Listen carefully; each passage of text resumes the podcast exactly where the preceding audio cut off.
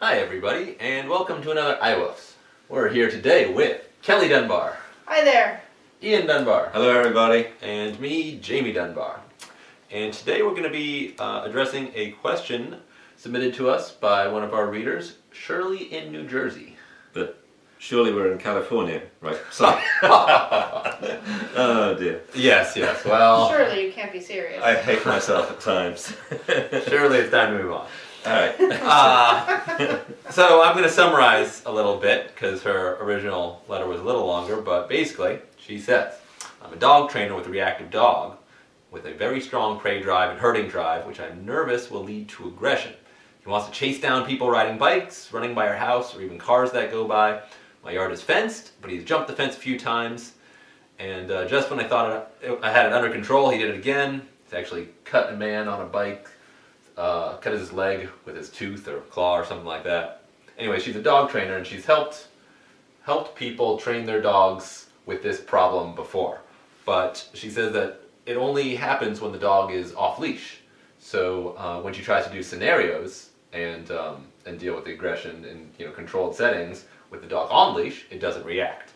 Um, she does go on to say, kind of an aside, that the dog's been in an agility class and would bark and charge at other dogs, um, never got into a situation where it caused damage, but uh, but has gotten into I think let, let's forget the charging other dogs. It's so secondary to the problem we're talking about here, that the dog uh, chases people off-leash. Um, don't let the dog off-leash. Don't leave the dog in your yard if he can jump over the fence. Leave him in your house. I mean, this is the type of stuff that gets dogs a bad reputation. It's really very, very silly.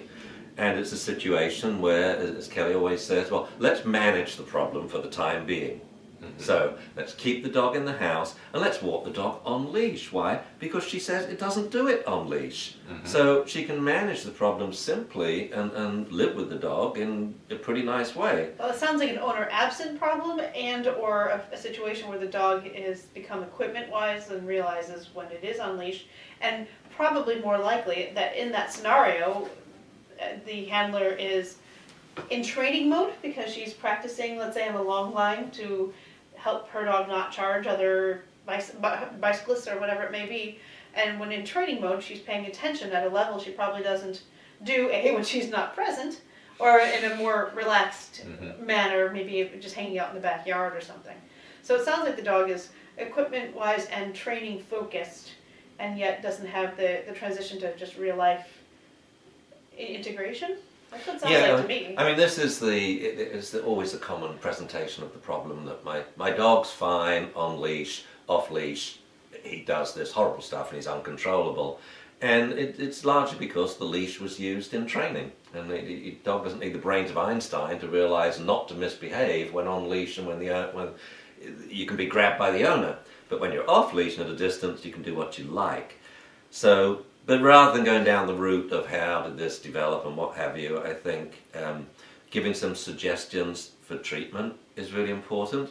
And I, I find this a very common situation where people present the problem in an impossible situation. They say, my dog is off leash, at a distance, with a stranger I've never seen, and he's unpredictable, impossible to solve problem.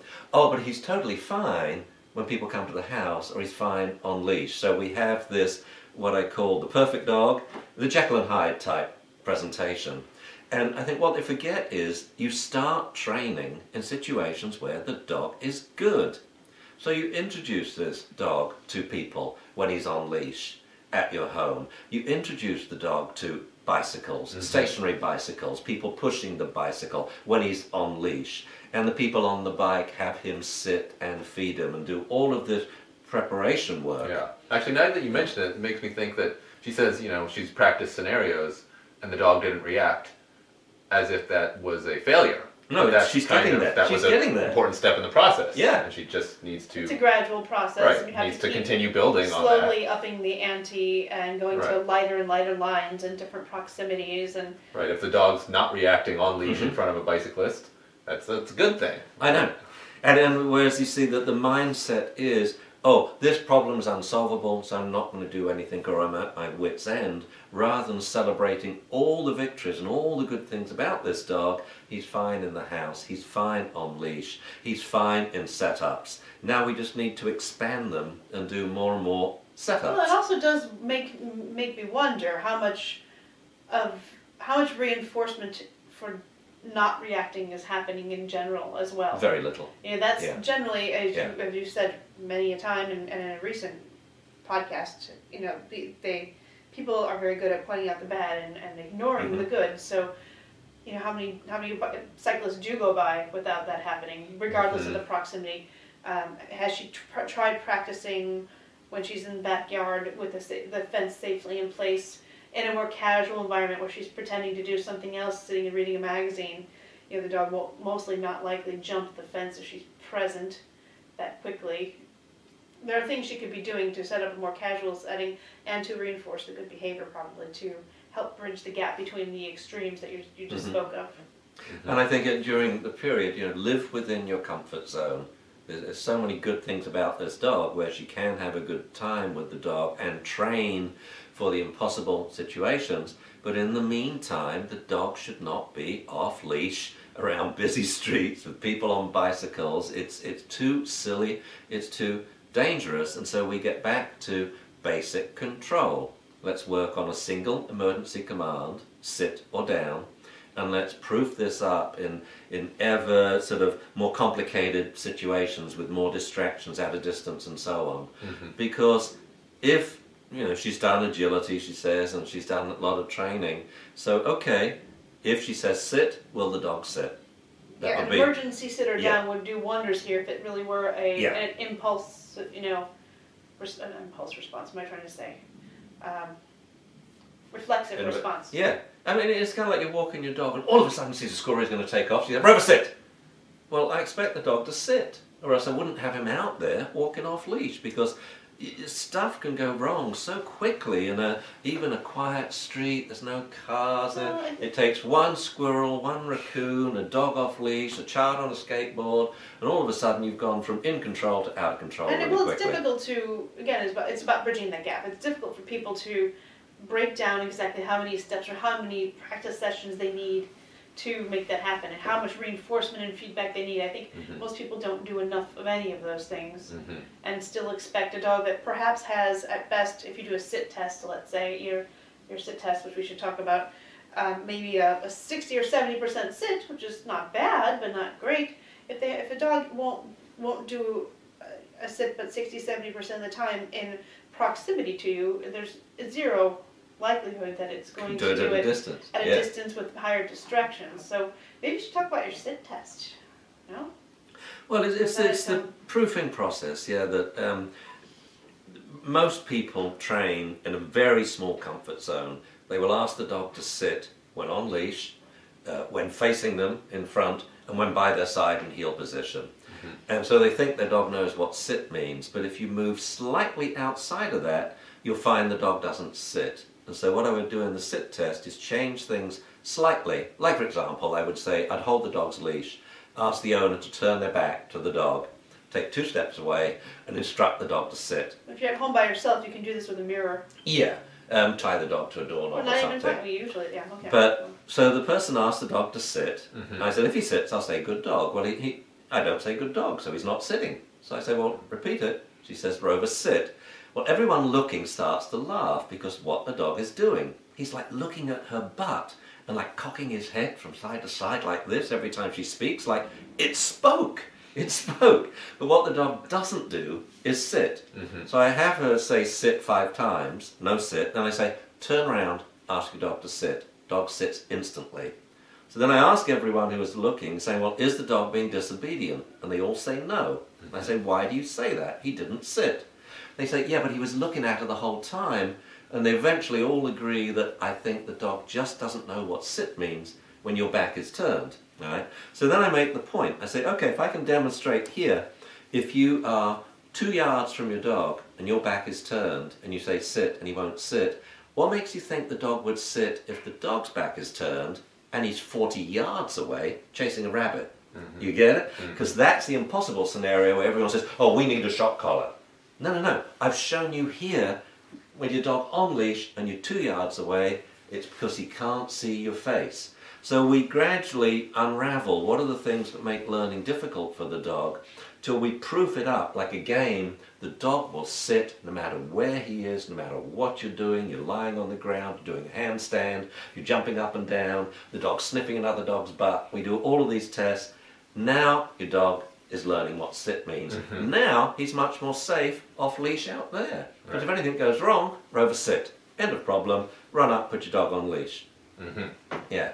So it's it's it's just a, it's a different way to train. You know, it's like you you have to. Most people, you have the best possible training scenario and the worst possible training scenario. The worst one is off leash, out of distance, dog out of control. The best one is in the kitchen, the dog's on leash at meal times. Well, they don't do either.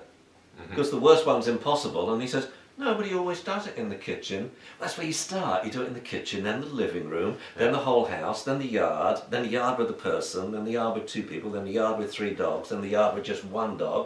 Right. Then you move to a different yard. The baby steps so, approach yeah, to training. Bit by bit, and we're gradually well, what, what about Bob approach to training? the, the, the complexities. And well, not only yeah. you know, it is baby steps, but it's also it's successive approximations. It's general. It's generalization is what it is. Yes. And that's what most dogs don't do very well, and what most people do very well, and so there's a, a misunderstanding. Maybe too well. Yeah, a misunderstanding about how dogs might learn and and how they take the information in and absorb it. You're so right. The dogs are so particular, so, such fine discriminators, and if you teach them sit in the kitchen, then you have a good kitchen dog. May not even sit for me in the kitchen, but probably won't sit for you on grass or, or in the park. And people call this stubborn, or you know, oh, I know. Oh, he knows it. He's stubborn because he doesn't. And one scenario, he knows it, and this is why no, the baby he, steps are so important.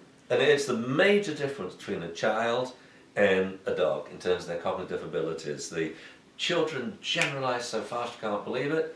The only times dogs generalize is is when it comes to fears. Then they, then they generalise like wildfire, you know. Mm-hmm. First they don't like one person, then all men, and then all strangers, and then and so on and so on. So it, it's a different way of training dogs, and to realise you have to train them in real life, in every scenario, in every place, during every activity. That brings another point with that. You know, they generalise with fear. I would say they probably generalise with most emotionally based, you know, mm-hmm. uh, Yes. feelings, whereas you know yeah. a basic training scenario isn't necessarily an emotional experience. Mm-hmm. It's you know it's a learning experience. That's where they discriminate. Yeah, and that's where they're discriminating because they're trying to figure it out. Now, if you have a dog that is emotionally very excited or happy about training, maybe you can get a, a faster response, which is why classical conditioning is so great, right? I think. Oh, it's wonderful. It's I mean, it's it's thing. the most underrated tool that you we know, have. Fear. Because when you classically condition, most problems disappear. The dog doesn't want to bite people or attack other dogs yeah. now. Fear is yeah. an adaptive emotion, and oh, it's important yeah. for them to pay attention to that, whereas sitting, you know, paying attention to an uh, inherently irrelevant cue when they're having right. a, better, a better time at the park, it doesn't, you know, there's no... There's no right. evolutionarily inherent, that, that hasn't helped there's them. There's no inherent benefit there. So, yeah. so let's see, she needs to practice. What we learned was baby steps, right? Mm-hmm. Baby steps yeah. in training. Generalization takes generalization right. takes a while. And she's had many successes, and congratulate and yourself for those successes, right. and high, make them more till your dog gets better and better. Yeah. As well, reinforce and recognize when your dog is doing something right. Mm-hmm. All right, yeah. stick with it. Damn Don't right. Well, thanks for listening, guys. Thank you. Bye bye. Bye bye. Bye-bye.